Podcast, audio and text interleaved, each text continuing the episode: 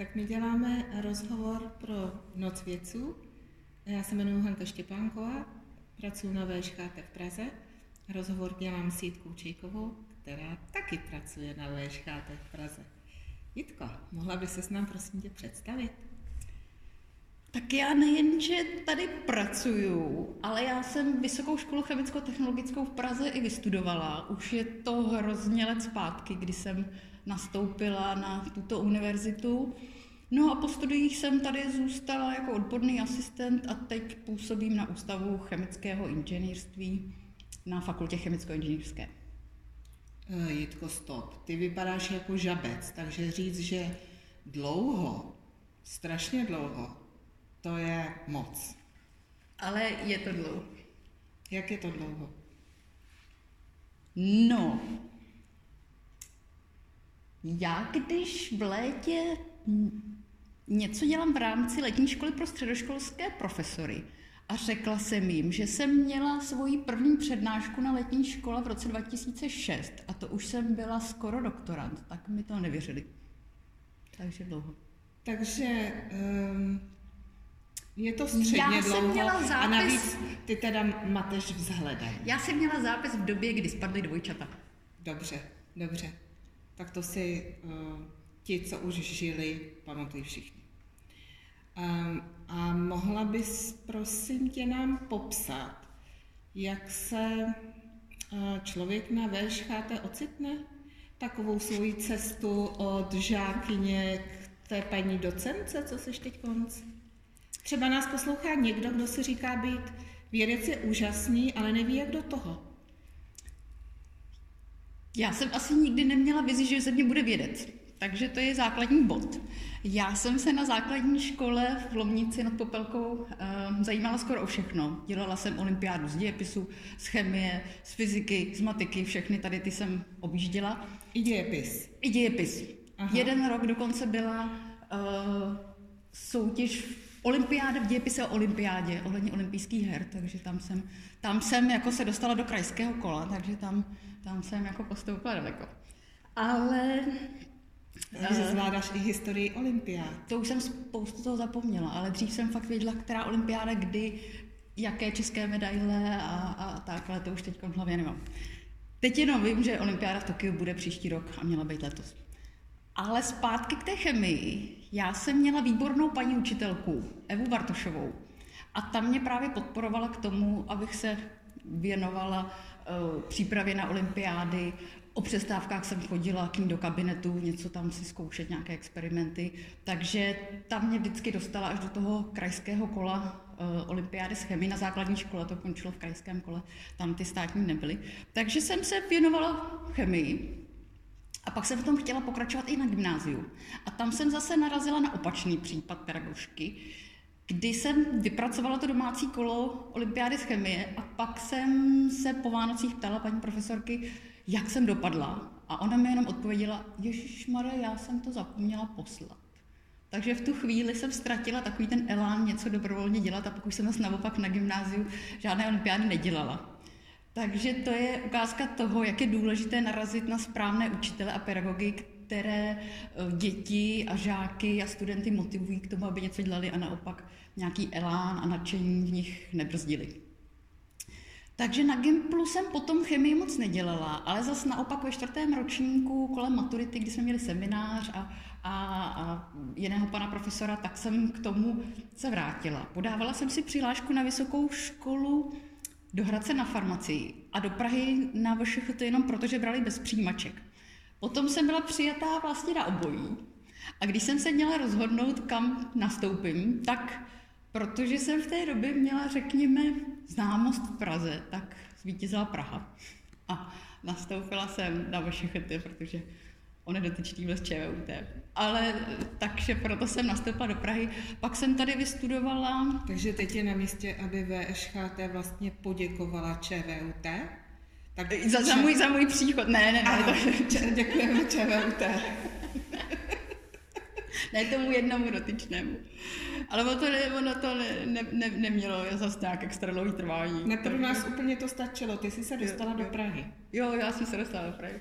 Začala jsem na Strahově a pak jsem teda nastoupila na ty naše koleje v, na Jižním městě, kde jsem strávila 9 let na Volze. Ano. Ale vystudovala jsem pět let magisterského studia a pak eh, zase nechtěla jsem mít na, na doktorát, ale jenom protože jsem měla dobrou vedoucí diplomové práce, která mi přesvědčila, že mám mít na doktorát, tak jsem šla a pod eh, vedením uh, Hanky Ševčíkové jsem chtěla pracovat na hlenkách Dictyostelium discoideum, ale pak nás bohužel Hanka opustila a, a nastoupila jsem do týmu Franty Štěpánka. Toho možná znáš, Hanko? Nebo to je schoda jmen? Já ho znám, ale tak ho teď konc radši opustíme. Já, Když jsme to nakousli, pan profesor František Štěpánek je eh, vedoucí Ústavu chemického inženýrství na VŠHT v Praze a založil laboratoř chemické robotiky, v které já jsem potom právě dělala svoji dizertační práci a tam vůbec začalo to, proč jsem začala řešit ty roboty RUR a Karel Čapka. Um, Jitko, prosím tě, já, eh, co by nechemik, jo, tak já trošku eh, ze začátku, už jsem na VŠHT 12 let, taky to letí, ale co by nechemik... To je stále málo proti mně. Co by nechemik, já jsem, eh, já taky jako jsem pletla pojmy. A mohla by si mi, prosím tě, teď konc už ne jakoby pro mě, protože já už to úplně jako vím, ale pro posluchače vysvětlit, jaký je rozdíl mezi tím, jestli je někdo chemik nebo chemický inženýr? Je mezi tím rozdíl. A chemický inženýr není pouze chemik s titulem inženýr, ale je to vlastně samostatný mezi, je to mezioborová disciplína, protože chemický inženýr nepotřebuje znát jenom tu chemii, ale potřebuje být dobrý i v matematice, ve fyzice, Eh, v ekonomii a i v dalších oblastech. A lehce bychom si to mohli představit tak, že ten chemik třeba sedí v laboratoři nebo stojí u nějakého stolu a tam se snaží něco chemicky syntetizovat a to potom něco vymyslí, bouchne. připraví, bouchne a má nějaký objev. No ale když třeba vymyslí nějaké léčivo, řekněme, a chtělo by se uvést do, do, do prodeje, tak to nejde jenom tak, že chemik přijde do lékárny a řekne, tady se vymyslel tohle, začněte to prodávat. Tam se musí samozřejmě eh, dojít k tomu bodu, že někdo tu chemickou látku eh, zanalizuje, vyzkouší, jestli vůbec má nějaké účinky k tomu být léčím. A když se potom řekne, ano, toto teď budeme vyrábět ve velkém, tak se musí ta laboratorní syntéza z té laboratoře převést do nějakého většího měřítka, do nějaké továrny, kde už se nesyntetizuje pár miligramů, ale kila nebo tuny nějakých látek. A samozřejmě, když třeba chemik v laboratoři potřebuje něco ohřát, tak na to použije kahán nebo něco malého, ale když potom syntetizujete tuny něčeho, tak v tom chemickém průmyslu se musí vědět, eh, jak třeba připravit nějaký tepelný výměník, který to bude zahřívat nebo naopak chladit když už se pak vyrobí nějaký produkt, tak jak se bude filtrovat. Samozřejmě už to nebude skrz nějakou dělící nálevku s filtračním papírem, ale musí se použít velká filtrační zařízení na filtraci. A, a spousta takovýchhle zařízení v reálném průmyslu je potřeba vymyslet, vyzkoušet a to dělají chemičtí inženýři.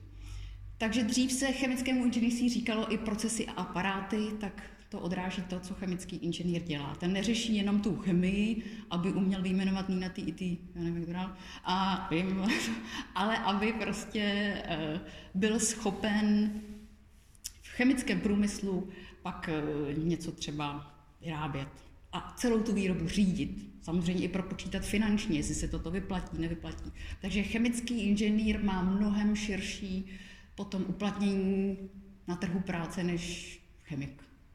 OK.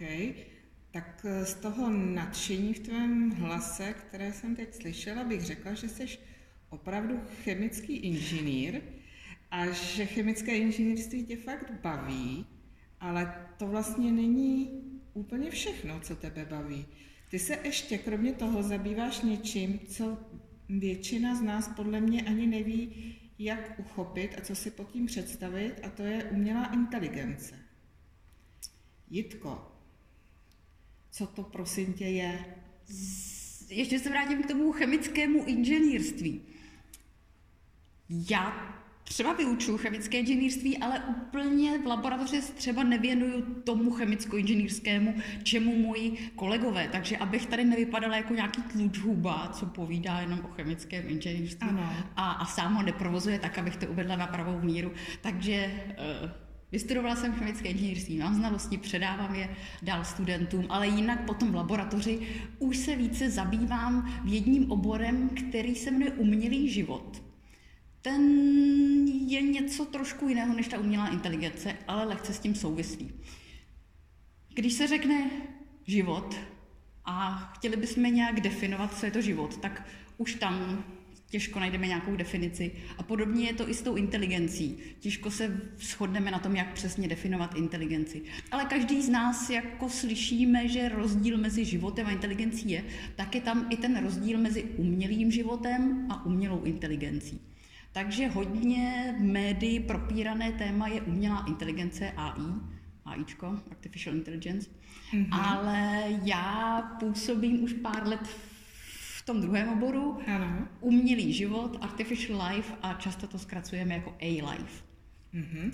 A ten umělý život už tady je zhruba od 80. let, kdy ho uh, založil Christopher Lang, ten spolu se svými kolegy a často pořád dokola říkám tu nejjednodušší definici, jak si ho eh, představit ten obor. Christopher Langton řekl, že biologie zkoumá život takový, jaký je, když to umělý život zkoumá život takový, jaký by mohl být. Takže se zaměřuje i na systémy, které nejsou živé, ale vykazují známky života. A týká se to nejenom těch hmotných objektů, nějakých robotů nebo umělých buněk, ale i třeba počítačových eh, nějakých simulací a, a, a programů, které se dokážou vyvíjet a, a A co si představit pod známkami života? Tak mezi ty základní patří třeba uh, metabolismus, nějak, nějaká příjem energie a, a, a, a zpracování a, a, a výdej. Potom uh, látková výměna s, s okolím. Potom uh, třeba vy, vyvíjet se a rozmnožovat se, to jsou, to jsou další uh, znaky živých systémů. Podle toho, jak si nadefinujeme ten život, tak někteří říkají, že živé systémy musí obsahovat nukleové kyseliny, vodu a, a, a takovéhle látky, které jsou přítomné v těch živých systémech. Takže to... Takže kdyby jsme vzali to, co si teď popsala, i s obsahem té vody, tak se vlastně můžeme dostat k tomu slizu například, který popsal Karel Čapek v RUR a můžeme se dostat k robotům?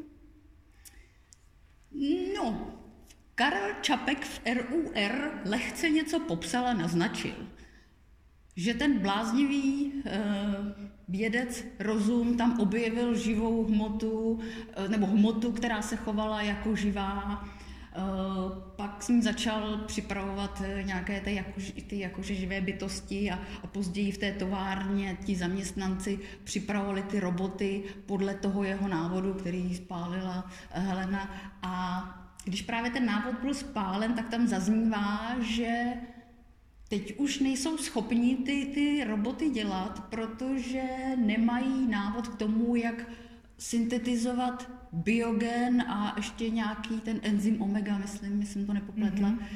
Takže Karel Čapek tam přímo nedefinoval žádné chemické látky, které vlastně ty živé systémy mají, nebo ti jeho roboti, ale už tam něco naznačoval, že existují určité molekuly, které živé systémy v sobě musí mít. Ale připomeňme si, že Čapek to psal v době, nebo dokonce celý život strávil v době, kdy ještě eh, nebyla objevena struktura DNA, RNA, a takže on vlastně to tak trošku předpověděl? No, nepředpověděl, už se v té době vědělo, že, že, že, že existují eh, prostě nějaké takovéhle látky, ale, ale nebylo to přímo jako ještě definováno. Deoxyribonukleová kyselina. Ale je to o tom, že ten první, ta první představa toho robota, jak byla popsaná, tak to nebyla ta plechovka. A ano, ano, ano. Nějaký s, s očičkama, s nožičkama a že by chodila. A ani to nebylo to. Co... No, ručičky, nožičky měly roboti. Ty vypadaly úplně jako lidské byty, ty, ty rozumové roboti, ty, no, no to, ty to jo, jo, ale... ale nebyly z plechu a, a, a koleček jako Nebo jako vypadali uh, vyloženě jako lidi. Vypadaly úplně jako lidi. No. A právě, že sám Karel Čapek se bránil proti tomu, že slovo robot se začalo používat pro nějaké ty, uh, pro nějaká ta monstra z plechu a koleček. A v roce 35 napsal fejeton Autor robotů se brání, v kterém právě píše, že když psal RUR, myslel tím na moderní chemii a biologii. A ten fejeton se objevuje v knize, která se jmenuje Robot 100, 100 rozumů, hned uh, za prvními úvodními uh, kapitolami. A ona to, tam celkem logicky patří. Ona tam patří, ale vlastně my jsme teď poprvé vyslovili název knihy, kterou tady držím v ruce.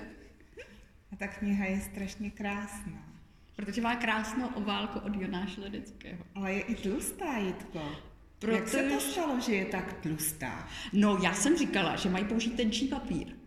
Ale prej už by tenčí nešel. Ne. Říkala jsem, to že by šlo zmenšit písmo. Není to, to ani písmem, ani papírem. Všecko je nejtenčí skoro přesně, jak říkáš, jak by mohlo být, a ani ty písmena nejsou velký. Já myslím, že to je tím, že um, přispělo spousta lidí. Sto. A proč se to jmenuje sto rozumů? A mohla by se mi říct do prčic, kde jsi vzala těch sto lidí a jak se ti povedlo je dát dokupy. Povedlo se ti přesvědčit je, aby ti přispěli, když víme, že lidi, co přispěli do, kni- do této knihy, tak většinou se z nich všechno tahá aspoň půl roku a většině lidí se nechce nic. Tak eh, to by mě fakt, fakt zajímalo. A myslela jsi si už na začátku, že jich bude sto? Ne. Já jsem původně úplně, prvotní myšlenka byla, že vemu to čapkou RUR. Uh, rozumový univerzální roboty Čapek napsal v roce 1920, takže 100 let poté, v roce 2020, vydáme Čapkovou RUR, které už je volné dílo, práva na to už vlastně to by mají všichni. A že k tomu jenom sem tam naházíme nějaké komentáře od vědců, umělců, proložíme to obrázky a podobně. No a já jsem potom začala oslovovat svoje přátelé, kamarády, kolegy, no pomalu i lidem na ulici jsem to vykládala, že bych chtěla, aby přispěli do tohoto veledíla, kdy budeme slavit z té výročí slova robot. Ale protože většinou to právě byli vědci, kteří se k tomu postavili zodpovědně, tak místo pár nějakých myšlenek mi poslali rovnou celé kapitoly, několika stránkové. Takže pak jsme ustoupili od té myšlenky název pár komentářů k RUR, ale pojmou to tak, že to bude kniha, kde bude na začátku čapkovo RUR, plus potom jednotlivé kapitoly a obrázky. No a tak jsem jich měla loni kolem Vánoc zhruba tak kolem 50 a říkala jsem si, že by to mohlo být RUR viděno s to očima, až najednou jsem těch příspěvků měla 80, takže pak jsem říkala takové 100 lidí a pak jsem to sbírala těch posledních pár a je tam opravdu 100 osobností. Zhruba třetina z toho jsou Češi, zbytek jsou ze zahraničí a opravdu z různých oblastí. Nejenom vědci, ale jsou tam příspěvky i od sportovců, uh, hudebníků, novinářů, spisovatelů. Je to pestré. Krom toho, že je ta knížka tlustá, tak je i krásná a má krásnou obálku. A tu obálku udělal Jonáš Ledecký, navrhl. Já jsem se dívala dovnitř, tam je i několik jeho dalších návrhů a všechny jsou super. Mohla bys mi říct, jak se ti podařilo, kde, kde jsi na Jonáše vlastně narazila? Uh, já jsem zapomněla zmínit, že všechny ty autory knihy znám osobně. A v případě Jonáše to bylo tak, že toho jsem osobně neznala, ale říkala jsem si, že by bylo fajn uh, tam třeba v době, kdy jsem měla tu myšlenku, že budeme mít jenom to RUR s těmi komentáři a obrázky, přihodit k tomu obrázek jeho sestry Ester Ledecké v kombinéze, protože ta vypadá tak jako roboticky a, a navrhoval jí právě Jonáš. No a když jsem tohle Jonášovi napsala, tak potom jsme se sešli. On měl v té době eh, výstavu svých obrazů tam kousek od staroměstského náměstí a tam jsme se i rovnou domluvili, že by mohl udělat obálku ke knize. On souhlasil, já jsem byla nadšená, protože jsem tam viděla uh, i jiné jeho kresby a obrázky a hlavně ten důležitý bod je, že pro něj to nebyl nebyla první výzva týkající se Karla Čapka. On totiž už vydal uh, komiks Kapsy, který je na motivy povídek z první a druhé kapsy od Karla Čapka. Takže on taky, řekněme, jistý vztah k Čapkovu dílu má a takže to byl jeho další příspěvek do, do toho, jak něco ilustrovat v souvislosti s Čapkem. Takže se vlastně ukázalo, že Jonáš Ledecký byl skvělý úlovek a že vlastně jeho to bavilo ne proto, že je to v úvozovkách další kšeft, ale protože k tomu měl opravdu vztah. A Jitko, kdyby si mohla, řekni nám ještě nějaký další dobrý úlovky, aspoň jeden, na který jsi pyšná. Těch úlovků je tam sto.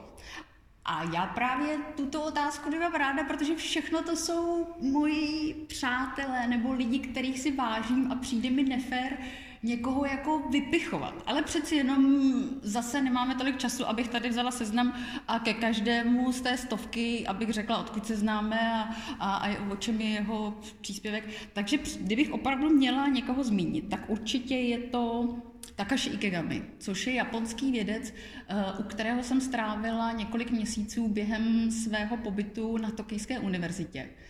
Takže jsem působila v jeho laboratoři a studovala jsem tam kolektivní chování kapek eh, dekanolu.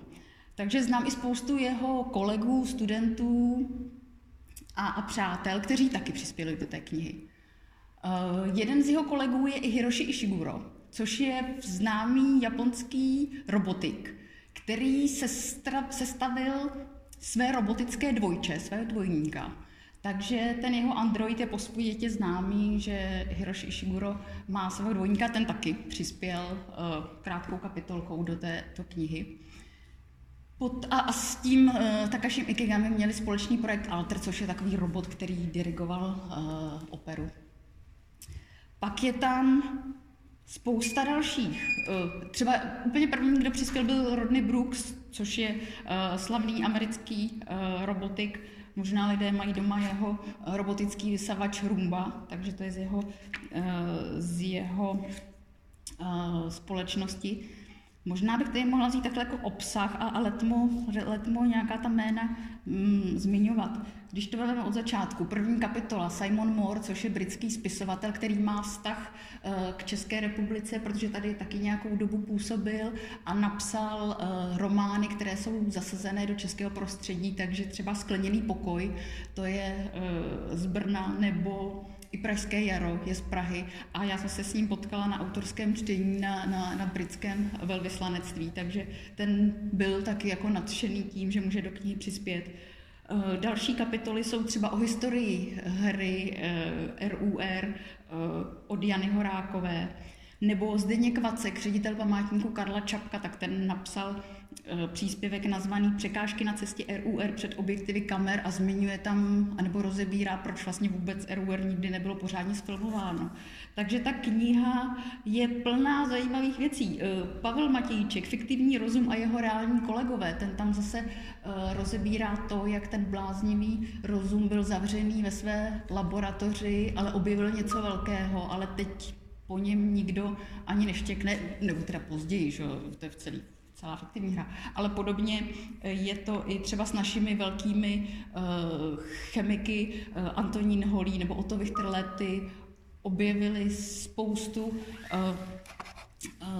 zajímavých látek, ale je to smutné, ale spousta třeba dětí nebo studentů středních škol nevědí, kdo to byl Antonín Holý, takže by se měli i připomínat ti reální chemici, kteří opravdu uh, něčeho dosáhli. Takže o tom píše uh, Pavel Matíček ve svém příspěvku. No mohla bych takhle pokračovat dál a opravdu ke každé kapitole něco říct, ale to bych tady byla hodně dlouho. No doporučuji všem v klidu si to přečíst a, a kdyby prostě někoho něco zaujalo a chtěl se něco dozvědět, tak ať mi klidně napíše nebo se ozve. Nebo skontaktuje ty, ty dotyčné autory. A je tam i několik uh, kreseb a obrázků. A je tam i několik sportovců. A je tam i několik sportovců. Například takový sportovec jménem František Štěpánek, ten totiž dokončil asi 15 Ironmanů, což je takový extrémní triatlon a ten tam přispěl. Ale uh, myslím, že ve svém medailonku má něco jako, Nudného. nevím, chemický inženýr nebo něco takového tam píšou. No. Ano. Ale, ale jinak jako mezi ty sportovce tam asi eh, tím je myšleno uh, Denisa a Adam Helceletovi, což jsou naši sousedi na chalupě, takže jsem byla ráda, že i oni tam přispěli. A, a vlastně tam je rozvinuta zajímavá myšlenka, že před sto lety na olympi- jestli za sto let budou na olympiádě závodit i roboti a jestli vám ta myšlenka přijde absurdní, tak dost podobná otázka před sto lety byla, jestli budou ženy závodit jednou na olympiádě. A dneska je to normální, když to v roce 1920 na olympiádě byla pouze jedna česká Jo. zástupkyně. Takže, eh, takže tam jsou opravdu různé myšlenky, různé pohledy na, na roboty, RUR a Takže tvoje mm, dějepisná olim, eh, olympiáda, že si postoupila do krajského kola, bylo způsobeno tím, že se zabývala olympiádou pravou a je to tvůj vztah ke sportu. můj stav, já nejsem sportovec, takže můj vztah ke sportu je takový, že eh, chodím pěšky a to je asi vrchol všeho. I když teda chodím prý hodně a, a rychle. ale, ale ta tvého syna, tvého syna na VŠHT několik prvních let jeho života nikdo nepotkal jinak než na odrážedle, na malý koloběžce, na větší koloběžce, Hmm. vždycky s helmou na hlavě. No to i teď, tady, jak jestli teď, kdyby se vykoukla tady z okna kolem NTK, kdyby se pohybovalo nějaký stvoření na koloběžce, to bude on. Možná by bylo víc, protože má tady spolužáky. Takže, Takže takže, jo. tak. Takže, ale to je syn, sportuje, takže sportuje on, to neznamená, že jsem já sportovec. to No bych ale podotkla. mm, vysvětluje to uh, trošku ten mix těch oslovených lidí, kteří přispěli do tvé knížky. Jen jediný, co mě ještě napadá, a promiň teda, že se ptám, je to trošku taky jako historický exkurs. A já teda nevím, jestli to víš, protože já to nevím, jo, ale zajímalo by mě, v jaké fázi a kdy se do, to, to slovo robot tak trošku jako překroutilo a začalo se používat na veškerý pomocníky v domácnosti. Protože robot v očích mý babičky, jasně, to je mixer ETA, který má spoustu nástavců. A který má speciální edici ke stému výročí slova robot. Ne, ne. Jo, mají. RUR, robot. Nějaká speciální edice. Vypadá hezky, hrozně jako, fakt hezky jako vypadá. A, a, a ví se někdy, kdy se tohle stalo? Jako historicky? To je ten Jestli přelom- 30., 40. leta, 50. leta? To bych řekla, že asi až později. Jde o to, že ono se pořádně neví. On ani ten Čapek vlastně sám si říkal, proč najednou začali to moje slovo robot, které jsem zamýšlel pro, pro biologicky a chemicky syntetizované umělé bytosti používat pro nějaká mechanická plechová monstra. Takže už i, i, i tenhle první přelom, proč to slovo robot se začal používat uh, pro nějaké stroje, tak, tak to, k tomu došlo ještě za Čapkova života a i on sám se tomu. To tak nějak samo. A stejně tak se používá v zahraničí? A právě, že i v zahraničí se, se, se použilo. A pak tam byly ty další různé přelomy k tomu, že se to začalo používat, to zase v kapitole uh, Rodneyho Brookse se můžeme dočíst, uh, že se to začalo používat i pro různé boty, chatboty uh, a, a podobně i jako softwarové roboty. Takže začalo se to používat v podstatě pro něco, co dokáže nahradit lidskou práci. Ať už se to jedná eh, o eh, nějakou manuální práci, průmyslové roboty, to jsou prostě roboty, třeba jenom nějaká ramena, která nahradí to, aby lidi nemuseli stát u pásu, ale i eh, pak zase prostředí těch počítačů, tak zase to jsou roboty, které třeba dokážou vyhl- prohledávat uh, celý internet a, a, a jsou mnohem schopnější, než, než kdyby tam člověk měl prostě proklikat úplně všechno. Takže spíš z tohoto pohledu se slovo robot ujalo pro cokoliv, co pomůže lidem, co nahradí jejich práci, ale jsou přeci jenom věci, kteří se snaží konstruovat roboty i takové, kteří by potom měli i lidské vlastnosti, aby třeba dokázali mm, mít emoce a, a takovéhle věci. A to už je otázka, jestli vůbec jako někdy stroj bude schopný projevovat emoce. No já jsem totiž se dívala na takový A o tom seriál. je spousta kapitol tady taky. Já jsem se dívala na ten seriál a tam vlastně ten robot, tím, jak byl schopen analyzovat během svého zapnutí, protože pořád se mi nedaří říct slovo během svého života, ale během svého zapnutí, tak byl schopný analyzovat tolik jakoby lidských situací, eh, které se naučil vyhodnotit a vlastně je používat ve vhodný okamžik sám. Takže já bych si to představila tak, jako že přijdu domů a tam je ten robot a ten vidí z mýho obličeje, jak se sunu domů a říká, Hanko, ty jsi unavená, udělám ti kafe, jdi si chvilku odpočinout. A v ten okamžik, podle mě, tím, jak ten robot pozná ten můj cit, tak já vlastně ho začnu mít ráda. A to mně přijde nebezpečný. E, jako přijde mi to velmi lidský a velmi normální. Ale kdybych si pak, kdybych takhle každý den s tím robotem fungovala a ráno, když se zbudím, kdyby mi řekl, dáš si uh, rohlík nebo vánočku a nechceš připravit uh, tašku do práce, já, já bych si k němu ten vztah asi vy, vybudovala velmi dobře.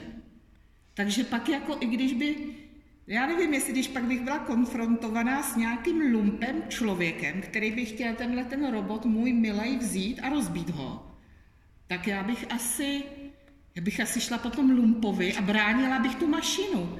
A to mně přijde vlastně zvláštní. No, ale to ty by si vypěstovala vztah k nějakému stroji. To, Ano. to můžeš v podstatě, nevím, jsou lidi, kteří mají Ano. rádi svoje auto, že by pro ně dali první, poslední a Ano. i kdyby si jim tam přejela pěti korunou po, po, po, karosérii, tak jsou schopní tě zabít, to je něco podobného, když si vytvoří někdo k někomu vztah. Ale spíš je otázka, jestli ten robot sám bude mít nějaký cit a bude ho bolet, když do něj kopneš, jestli, jestli No ale jak se to pak pozná, protože ten To- robot, když ho kopne, tak on z, z paralelních situací, které, nebo ze stejných situací, který má vy, vypozorovaný, tak řekne, au, to bolí.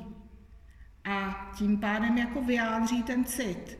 Tím pádem, když, když vidí, že já jsem naštvaná a řekne mi, promiň, tak to je vlastně taky vyjádření citu. A ta hranice podle mě už jako splývá a hlavně je to o tom, jak to vnímám já a lidi velmi lehko můžou vnímat tohle vlastně jako živou bytost. No, ale to vlastně souvisí i s otázkou vědomí, že těžko se nějak definuje vědomí. Co to vůbec jako je, jestli člověk má nebo nemá vědomí? Jako já si myslím, že nějak jako vědomí mám a předpokládám, že ho máš ty, ale jaký mám důkaz k tomu, že v tobě ty, ty, ty, ty vědomí pochody jsou stej, na stejném principu jako u mě. To je podobný pak s tím robotem. Jak já prostě dokážu, že on je vědomá bytost a, a dokáže mít vědomí tak jako my lidi. Takže to, to mi... mi ne, No asi kdyby se možná dostal do nějaké situace, kterou nemůže mít ještě tak úplně načtenou. A pak sám by se nějak jako... pro- Jenomže i tady je podle mě catch v tom, že když se člověk dostane do situace, kterou absolutně nemá načtenou, tak vlastně ta jeho reakce je taky těžko predikovatelná. Takže to je otázka, která je pořád otevřená a ne, není, není ani odpověď, jestli jednou budeme schopni mít uh, roboty s vědomím nebo ne. Ale jsou týmy, které na tom pracují. které vlastně zkoumají lidské vědomí a, No, a snaží se... za mě by potom- bylo velmi fajn, kdyby ty, ro- ti roboti, kteří budou uh, třeba umět takhle, jako bych řekla, citlivě reagovat, byť to budou umělé, uměle vytvořené entity, tak aby neměli tu lidskou podobu. Protože Jenže on je problém, i když nevypadají jako lidé, je. tak, eh, tak si k ním dokáže někdo udělat eh, eh, citové pouto. Ale právě, že třeba v Japonsku už se prodávají roboty, které jsou jenom Pes, kočka. No tře- třeba takový, ale i, i, i jenom na stůl nějaký chatbot, jenom prostě nějaká kulička, která na tebe mluví a, a teď ráno se probudíš, popřeje ti dobré ráno, pak uh, někde přes uh, internet zjistí, jaké počasí, řekne, venku bude pršet, nezapomeň si vzít deštník, takže odejdeš do práce. Uh, a takhle to byla nějaká reklama na nějakého takového robota, co jsem i viděla. Uh, kdy potom naopak ten, ten člověk je v práci a ten robot napíše, neponocuj dlouho v té práci, nedělej přes čas, pojď už domů. Takže ten pán šel domů a tam ta robotka na něj čekala, ale už rozsvítila pár minut předtím, než přišel a on jí říká, to, to pak vypadá, jak když na mě opravdu doma někdo čeká, když ano. se svítí v tom okně. Ano. Takže Ale pak je to... cokoliv vede Ale, při, Ano, zlepšuje to, zlepšuje to lidem náladu, zlepšuje ti to ale, tvůj proč si, život. ale proč si nenajde nějakou reálnou Japonku? A proč No, si tam... protože reálná Japonka na něj nebude čekat s úsměvem na tváři, i když přijde o půlnoci, nepůjde mu ohřívat večeři a řekne eh, s úsměvem na tváři, jak jsi se měl, už jsem se na tebe těšila, protože si třeba myslela, že přijde před pěti hodinama a že spolu půjdou někam ven, že. To No, si ale- ta ale- robotka ale- nemyslí. No jenže oni pak ani tím pádem budou být ty malí Japonce, že jo? Když, když každý ro- Japonec bude mít robotku a každá Japonka svého robota. Takže, takže podle mě stejně lidské, mezilidské vztahy jsou důležitější, než vytvořit si pouto s nějakým strojem. To určitě jo. Jitko, já myslím, že dneska jsme to probrali ze všech možných stran. A já ti strašně moc gratuluju k úžasné knížce. A to jsme se vůbec k pořádě k té ještě nedostali, víš? A myslím, že jsme už ji probrali poměrně hodně. A, a taky, Ale co tady vůbec nezaznělo? no, Že tu knihu jsme, my jsme začali, že sedíme na VŠHT v Praze, ale že to vydalo vydavatelství VŠHT Praha. A No to že se je to v vlastně prodeji, a že je to v prodeji ve všech těch kupectvích. Tak eh, Vysoká škola chemicko-technologická má své vydavatelství. To vydává skripta a, a, a, a tak, a nějaký odborný knihy. Ale právě, že vydalo i tuto knihu, něco nenudného. tak skripta jsou poslouchají náš, nás mladí lidé se zájmem o studium, tak každá, každá kniha nazvaná skripta je přeci hrozně zajímavá, záživná, každého baví, tak, Super. tak, eh, takže vedle těch zábavných skript vydávají ještě i třeba komiksy eh, chemické, ale teď vydali i moji knihu Robot 100 s podtitulem 100 rozumů a, a jak dostání kdekoliv. Teda bohužel, píše se rok 19, teda eh, dva- 2020, eh, listopad a všechna knihkupectví jsou zavřená. Takže jenom v těch internetových Online. dostání. Mhm. Mhm. Ale aspoň už víme, na co se na tom online podívat. Mhm. Takže autogramiáda s podpisy není. Možná někdy bude. To víš, že bude. Třeba až se bude dělat dotisk, protože já věřím, že ta knížka bude děsně úspěšná. Jitko, děkuji ti strašně moc za rozhovor.